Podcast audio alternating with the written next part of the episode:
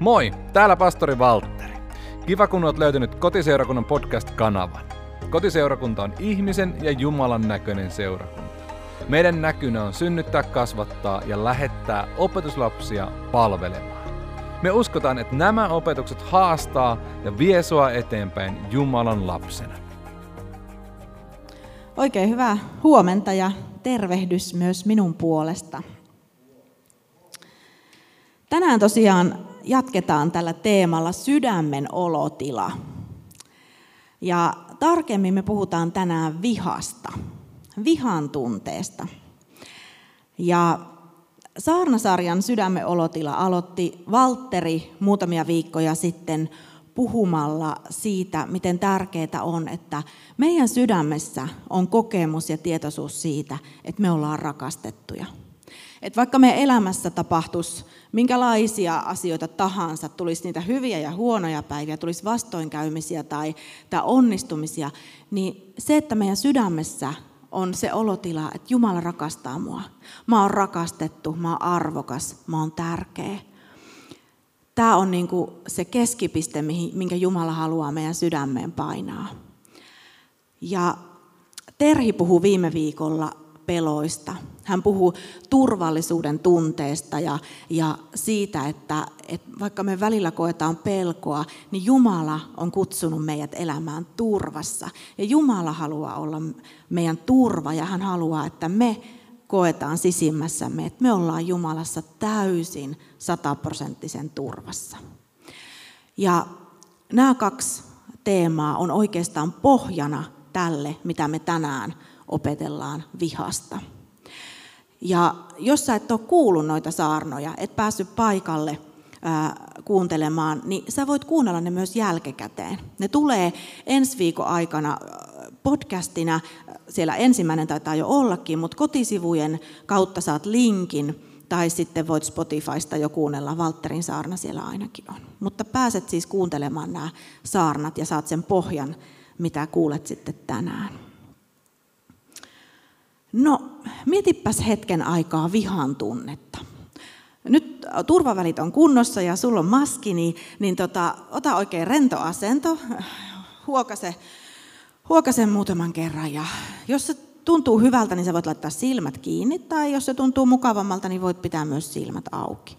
Mieti hetken aikaa, mitä ajatuksia, mitä tunteita sulle tulee, kun sä mietit vihaa, vihan tunnetta. Millaisia kokemuksia sulla on sun omasta vihasta? Miten sä pystyt kohtaamaan toisen ihmisen vihan tunteita?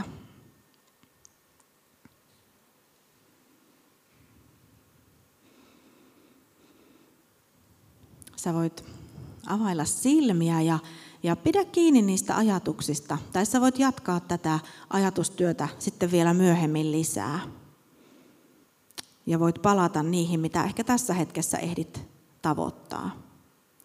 Jumala on luonut meille kaikki tunteet. Ja kaikilla tunteilla on jokin tehtävä. Mikä tehtävä on vihan tunteella? Miksi Jumala on luonut vihan tunteen? Miksi hyvä Jumala joka rakastaa, on antanut vihan tunteen? Miksi Jumala itsekin vihastuu? Vihan tehtävänä on asettaa rajat ja suojella. Vihan tehtävänä on asettaa rajat ja suojella. Eikö vihalla olekin aika tärkeä ja aika kaunis tehtävä, koska se suojelee? Meidän elämähistorialla on vaikutusta siihen, miten me koetaan, miten me käsitellään tunteita. Miten me tullaan toimeen niiden omien tunteiden kanssa tai, tai toisten ihmisten tunteiden kanssa. Se, miten meidän kiukkuun, se, miten meidän vihaan on siellä lapsuudessa vastattu, niin se voi heijastella vielä tänäkin päivänä aikuisuudessa siihen, miten me koetaan vihan tunnetta – ja miten me pystytään sitä käsittelemään tai kohtaamaan tai toisten ihmisten vihan tunteita.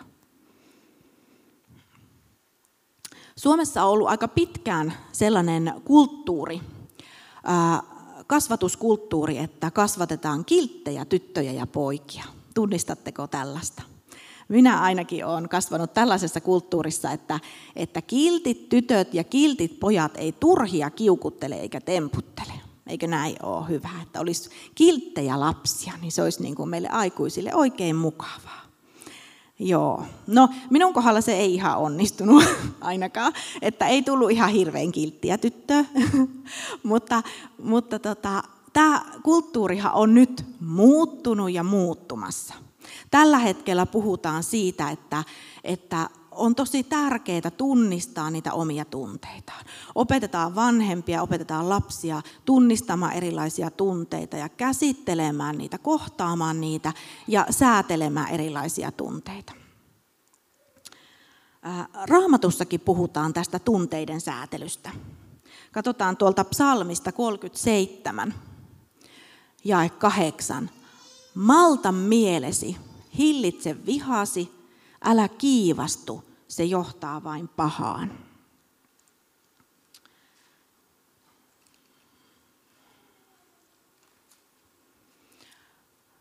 Älä kiivastu, hillitse vihasi. Me eletään nykyään aika vihasessa kulttuurissa. Somea ei tarvi kauhean kauan sun selata, kun sä törmäät sieltä aika sellaisiin vihasiin ja katkeriin kommentteihin tai, tai hyökkäyksiin. Ja, ja sitä vihaa vähän tuntuu olevan joka puolella. Mä kuulin perjantaina radiosta, että mm, noi kaupan työntekijät on tehneet valituksia omaan liittoonsa, eli PAMiin siitä, että he ovat joutuneet nyt korona-aikaan tosi paljon ihmisten vihan kohteeksi, siis kaupan työntekijät. Asiakkaat kaupassa, ilmeisesti Siilijärvellä ei ole vielä tämä tilanne, mutta varsinkin Etelä-Suomessa, niin asiakkaat vihapäissä ajaa kaupan työntekijöitä päin ostoskärryillä ja syleksivät lattialle ja, ja riitelevät keskenään. Eli ihmiset on tämän vihan tunteen kanssa ihan pulassa. He on ihan pulassa tämän vihan tunteen kanssa. Vihan taustalla voi olla hyvin monenlaisia asioita. Vihan taustalla voi olla ylikuormitusta, jännitystä, ahdistusta, syyllisyyttä, surullisuutta, turhautumista, kokemus epäoikeudenmukaisuudesta, nöyryytystä, väsymystä, pelkoa, kateutta, hämmennystä, häpeää, yksinäisyyttä tai avuttomuutta. Vihan tehtävänä on siis suojella ja asettaa rajat. Pienet lapset, lapset ja nuoretkin, mutta varsinkin pieni lapsi, niin se tarvii aikuisen apua piirtämään itselleen rajat. Hän tarvii aikuisen, joka piirtää ja neuvoo, että, että mitä mulle saa tehdä ja mitä mulle ei saa tehdä. Missä kulkee mun fyysiset rajat ja mun psyykkiset rajat. Mitä mulle saa sanoa ja mitä mulle ei saa sanoa. Mikä loukkaa ja mitä, mikä on väärin ja mikä oikein. Jos jostain syystä nämä rajat ei ole piirtynyt kunnolla – aikuinen ei ole syystä tai toisesta pystynyt piirtämään lapselle terveitä rajoja, mitä sulle saa ja mitä sulle ei saa tehdä, niin tämä mekanismi näistä rajoista voi mennä ikään kuin rikki. Ja se voi mennä, se rikki meneminen voi näyttäytyä sellaisena, että, että ihminen jotenkin ajattelee, että hänen täytyy nostaa kauhea mekkala kaikesta, jotta hän tulee kuulluksi ja nähdyksi. Mikä vähempi ei ole koskaan aikaisemmin riittänyt. Mun täytyy jotenkin potenssiin kymmeneen raivostua tai suuttua tai, tai nostaa asiasta kova meteli, että mun tarpeet ja mä tulen huomioiduksi, nähdyksi ja kuulluksi. Tai se voi mennä se mekanismi rikki sillä tavalla, että, että ihminen ei kykene pitämään huolta omista rajoistaan ei osaa jotenkin puolustaa itseään. Ihmiset saattaa kävellä niiden rajojen yli. Ihminen saattaa tunnistaa, että tämä tuntuu musta pahalta, tämä ei, tämä ei ole nyt oikein, mutta ei osaa puolustaa itseään ja sanoa, että hei, sä et voi tehdä mulle näin. Toi loukkaa mua, et voi sanoa mulle noin, et voi puhua mulle noin, et voi tehdä mulle noin. Jumala haluaa, että me eletään joka ikinen päivä se todellisuus sisimmässämme, että me ollaan rakastettuja ja me ollaan turvassa. Ja että Jumala on kykenevä pitämään meidät ihan sataprosenttisen turvassa hänessä. Ja jos meillä on sydämessä tietoisuus tästä, että mä oon arvokas, mä oon rakastettu, mä oon tärkeä ja Jumala on mun turva, niin mä oon ihan turvassa. Tapahtupa mun elämässä minkälaisia asioita vaan, niin mun turva on Jumalassa. Se on korkeimman suojassa ja, ja sen suurempaa turvaa ei mistään löydy, joten mä oon ihan täysin turvassa. Versus se, että jos meidän sydämessä on rikkinäinen olotila siitä, että mä en kelpaa, mä en riitä, mä en ole jollakin tavalla ihan tarpeeksi hyvä.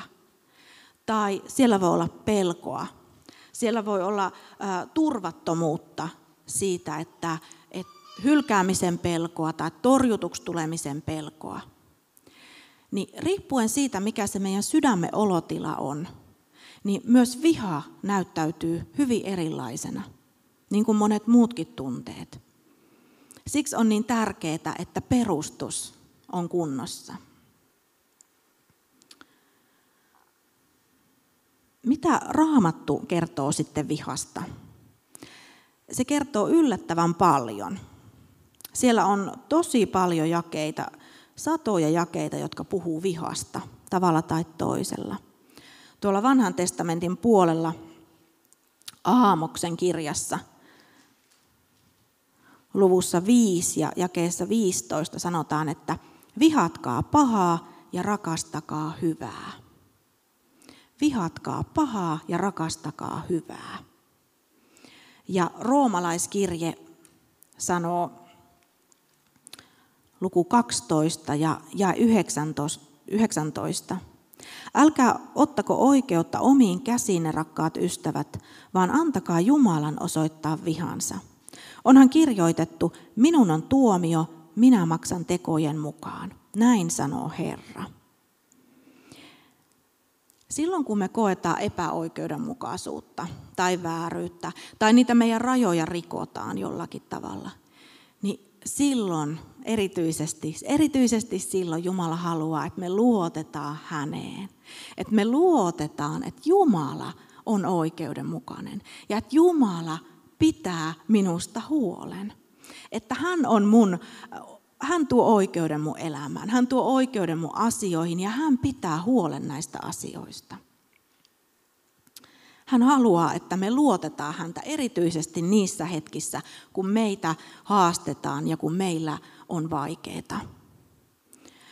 Siellä psalmissa 37, mikä äsken jo katsottiin, niin siellä jakeessa kahdeksan sanottiin, että hillitse vihasi. Miten? Miten mä hillitsen vihani, jos mua kohtaan tehdään oikeasti tosi tosi väärin? Miten mun pitäisi sitä mun vihaani hillitä? Jae 5 sanoo täällä psalmissa 37. Anna tiesi Herran haltuun, turvaa häneen. Hän pitää sinusta huolen anna tiesi Herran haltuun. Ja Jumala todella haluaa, että me voidaan antaa ne meidän kaikki tiet Jumalalle. Ne tiet, kun me ollaan rikottu toisia vastaan. Kun me on kävelty niiden toisen ihmisen rajoja yli. Kun me on mokattu. Tai ne tiet, jolloin meidän rajoja on rikottu.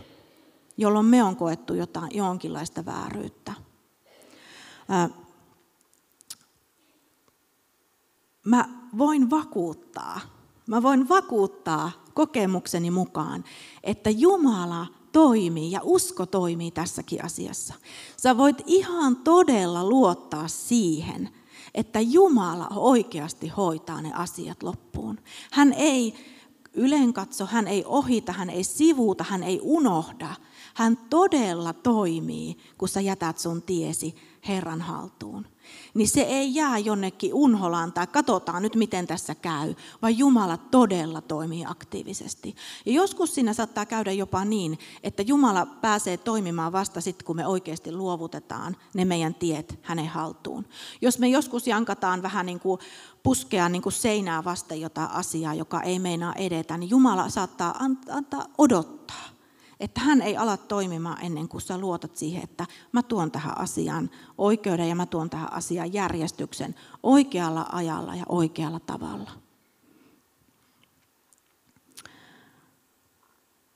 Tietenkin on asioita, osa asioista, jotka vaatii sitä, että meidän täytyy inhimillisesti ottaa askeleita.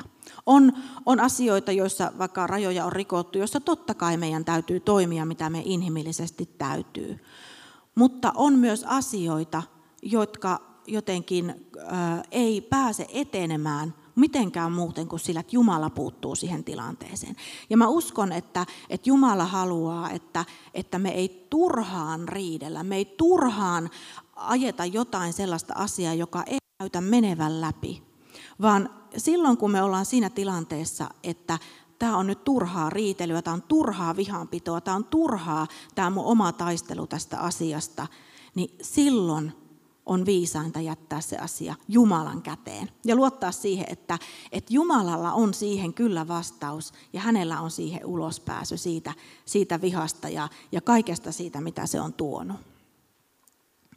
Ja sitten kun me jätetään se taistelu Jumalalle ja jätetään se Jumalan viisauden varaan, niin, niin me saadaan itse olla levossa ja me säilytetään itse sydämessämme usein paremmin se turvallisuuden ja rakkauden kokemisen tunne ja rauha. Jos, jos menettää sen rauhan ja, ja sen turvallisuuden tunteen sydämestään, niin silloin voi jo joku hälytyskello soida, että onko mä oikeasti nyt Jumalan mielen mukaisella asialla tässä asiassa. No, sitten Raamattu kertoo myös siitä, kun Jeesus vihastui. Eli tuolla, katsotaanpas tuolta, tämä tarina löytyy kyllä kaikista evankeliumeista, mutta katsotaan tuolta Johanneksen evankeliumista. Luvusta 2, jakeet 13-17. Juutalaisten pääsiäisjuhla oli tulossa ja Jeesus lähti Jerusalemiin. Hän näki temppelissä kauppiaita, jotka myivät härkiä, lampaita ja kyyhkysiä. Siellä istui myös rahanvaihtajia. Jeesus teki nuoranpätkistä ruoskan ja ajoi heidät kaikki temppelistä lampainen ja härkineen. Hän paiskasi vaihtajien rahat maahan ja kaatoi heidän pöytänsä. Kyyhkysten myyjille hän sanoi, viekää lintunne pois, älkää tehkö isäni talosta markkinapaikkaa. Silloin opetuslapset muistivat, mitä kirjoituksissa sanotaan. Kiivaus sinun temppelisi puolesta kuluttaa minut. Jokainen evankeliumi kertoo tästä tarinasta ja täältä Markuksen evankeliumista 11 ja 17 se täydentyy vielä tämä sama tilanne. Jeesus sanoo, että eikö ole kirjoitettu, minun huoneeni on oleva kaikille kansoille rukouksen huone, mutta te olette tehneet siitä rosvojen luolan. Jeesus todella vihastui. Miksi? Miksi Jeesus vihastui? Jeesus ei suuttunut silloin, kun ihmiset arvosteli häntä, kun ihmiset puhu hänestä pahaa, kun he haukku, jopa yritti kivittää. Jeesus törmäsi näitä tilanteita alvariinsa, että, että häntä vastaan asetuttiin. Hänestä puhuttiin perättömästi pahaa, ja eikä häntä uskottu, ja, ja häntä kohdeltiin todella epäoikeudenmukaisesti. Jeesus, Raamattu ei kerro, että Jeesus olisi koskaan niissä tilanteissa suuttunut tai raivostunut. Ei, mutta tässä tilanteessa Jeesus todella suuttui ja vihastui. Miksi? No, siellä oli niitä myyntipöytiä ja rahanvaihtajien pöytiä. Ja äh, kerrotaan, että nämä rahanvaihtajat ja myyjät kisko todella kiskurihintaa näistä näistä kyyhkysistä ja häristä ja, ja ne rahanvaihtajat todella otti välistä. välistä. Eli se hinta oli niin kuin ihan, se saattoi olla jopa 20-kertainen siihen, mikä se oikea, oikea arvo niin kuin oikeasti olisi. Et jos tähän päivään ajatellaan, että, että tota, kokoukseen ei voi tulla ilman maskia ja, ja tota, maskihinta tuolla, kertakäyttömaskihinta tuolla kaupassa on joku 80 senttiä ehkä, pyöreästi euro, niin ovella tuossa pyydettäisiin siitä 20 euroa. Ja et voi tulla, jos ei ole maskia, että 20 euroa maksaa tämä maski. Elikkä, eli ihan käytettiin niin kuin ihmisten ahdinkoa hyväksi. Miksi Jeesus siitä suuttu? No keneltä he eväsivät pääsyn Jumalan temppeliin? Nämä rahanvaihtajat ja nämä, nämä tuota, kauppiat. Heikoilta, sairailta, sokeilta, niiltä, kellä ei ollut tuloja, kellä ei ollut varaa. Heillä ei ollut varaa tulla Jumalan temppeliin, koska se hinta siinä kynnyksellä oli niin korkea. Se oli kiskurihinta.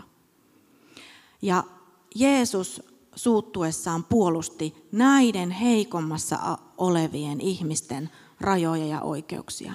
Jeesus puolusti näitä ihmisiä, jotka ei muuten olisi sinne päässeet. Että tämä on väärin, tämä on kaikille ihmisille avoin. Kaikilla pitää olla lupa tulla Jumalan huoneeseen rukoilemaan, aivan kaikilla. Ja tämä sytytti Jeesuksen vihan, koska siinä syrjittiin niitä, ketkä oli heikommassa asemassa.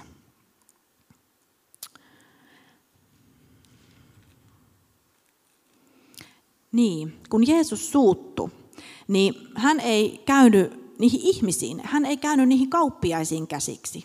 Hän ei niitä kaatanut nuri, hän ei mennyt niitä ottamaan rinnoksista kiinni. Ei, vaan Jeesus kaatoi ne pöydät. Ja, ja voi ajatella, että Jeesus tällä teolla osoitti, että hän halusi kaataa sen vääränlaisen systeemin. Sen vääränlaisen toimintatavan, siihen Jeesus halusi puuttua.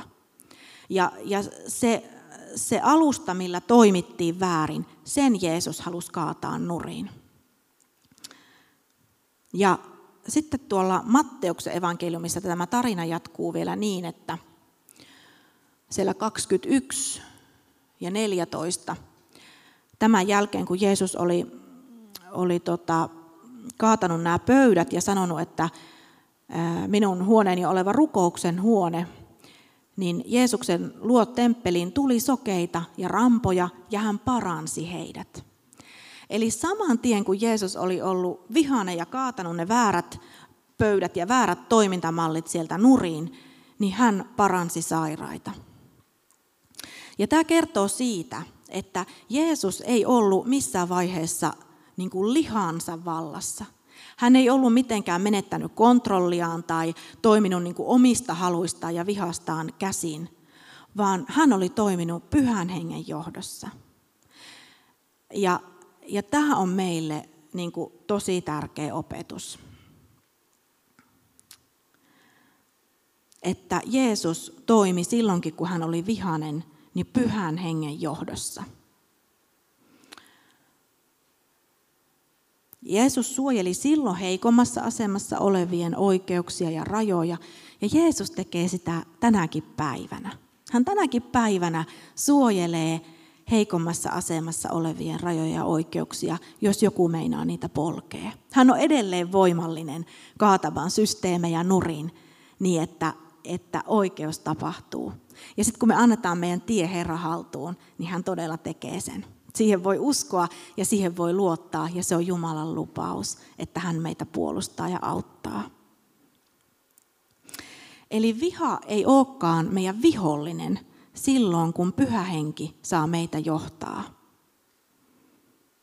Maailma on täynnä sellaista vihaa, niin kuin me tuossa aiemmin todettiin, sellaista vihaa, joka, joka kumpuaa ihmisten itsekyydestä ja ihmisten vallanhalusta ja ihmisten sellaisesta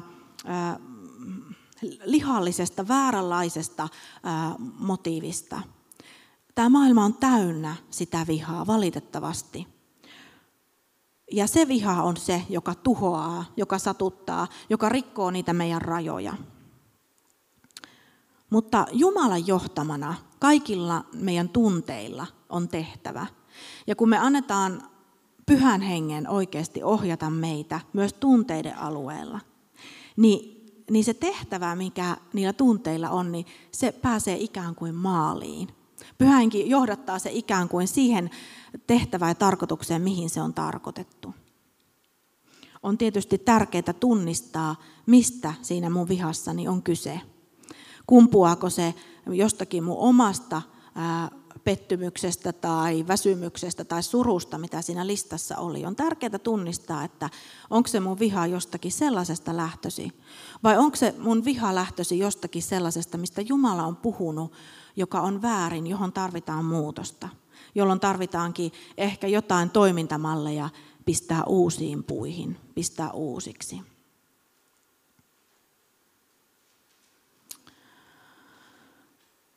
Jos jos meidän rajoja on rikottu tai jos me koetaan, että, että mä oon rikkonut mun rajoja, niin kuin me varmasti jokainen meistä ollaan sekä oltu niitä, joita rajoja on rikottu, että ollaan välillä oltu niitä, jotka on rikkonut toisten rajoja. Niin tilanne ei ole toivoton, vaan tilanne on täysin korjattavissa. Jumala haluaa nimittäin näitä rajoja korjata. Ja hän haluaa eheyttää sitä, mikä on mennyt rikki. Jumala on meidän parantajamme.